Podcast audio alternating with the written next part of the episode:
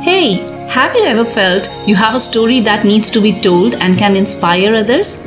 We got you covered here at Asmee, which means confident girl in Sanskrit, taken from Aham Asmi, meaning I am. Join our weekly podcast to unravel inspiring, beautiful, untold stories of women only at Asmee.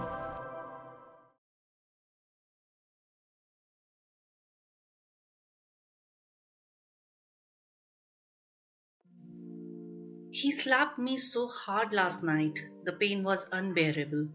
But he also said it was my mistake.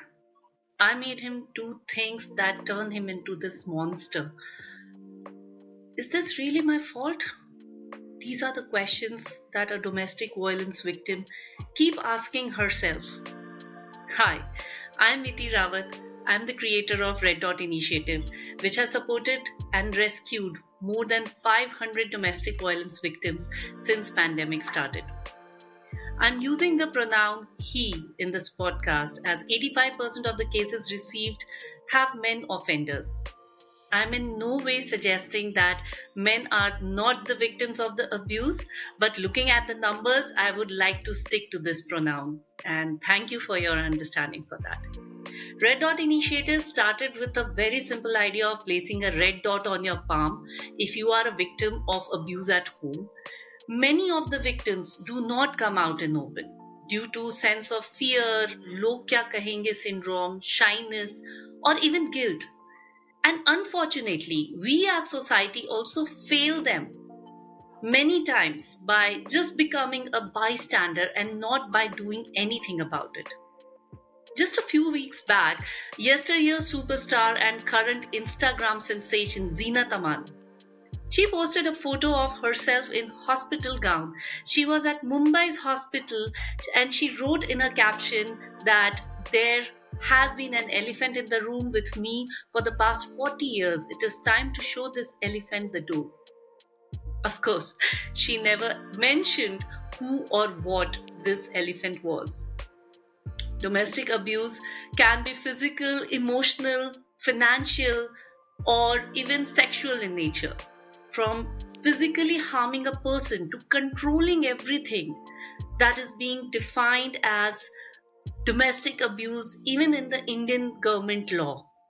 Recently, there was another very big industrialist whose divorce case came to limelight and he was alleged as an abuser.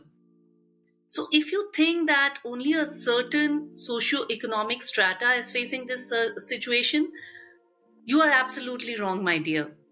Even in educated society, we see domestic violence and abuse are prevalent till date, and this social evil is actually eating up our culture and our traditions.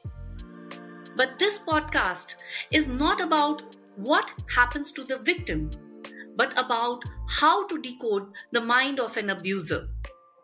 Imagine what can make you so harsh that you can raise your hand on your own partner whom you love. First and foremost is that abusers see their victim as their own extension and not as a separate individual. A separate individual would need empathy, love, and connect. But when an extension doesn't behave in a way he expects, they punish him. The mind of an abuser is very sensitive to reactions. His ego is so flared up that he would not be able to tolerate any criticism, even if it is constructive one.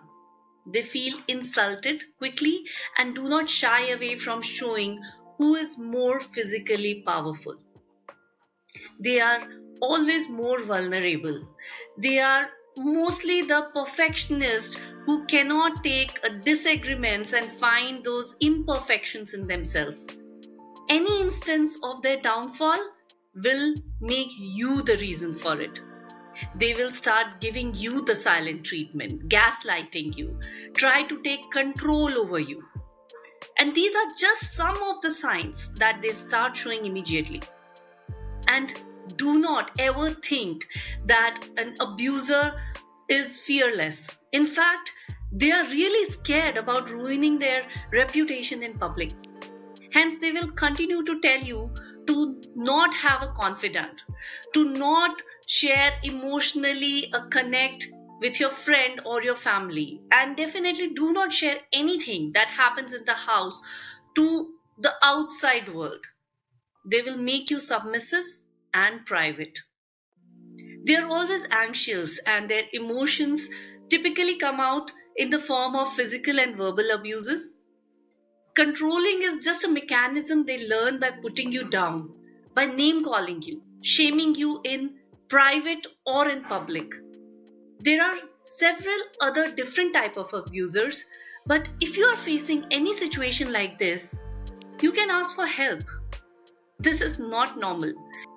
Every human being of different age or gender, despite their roles in your life, have right to live their life respectfully. And by showing your rage, you are not just making your life miserable and full of guilt, you're also harming others. No amount of manipulative behavior will solve this, but you can go for a therapy session. If you see or resonate with any of the patterns and beliefs which we have decoded earlier, please take help. When you start accepting that your behavior is not normal and it is causing the toxicity in your relationship, that is where you will be ready for the help. No matter what the problem has been, nothing can be more healing than love. Mental issues are just like catching cold and cough. If medicine is not administered on time, this turns into fever and pneumonia. You just have to take care of yourself and ask for help now. If you think that you need to know more about it, reach out to us on weft-foundation.com or asmee.co.in. This is Iti Rawat signing off for today. Do share your feedback in comment section if you like the podcast and do subscribe us on Asmee, the untold stories of women. Thank you for listening to incredible stories of Asmee of women who have made a difference. If you have a story to tell, write to us on info at asmee.co.in. Do follow us for more such stories. Until then, have a great time ahead.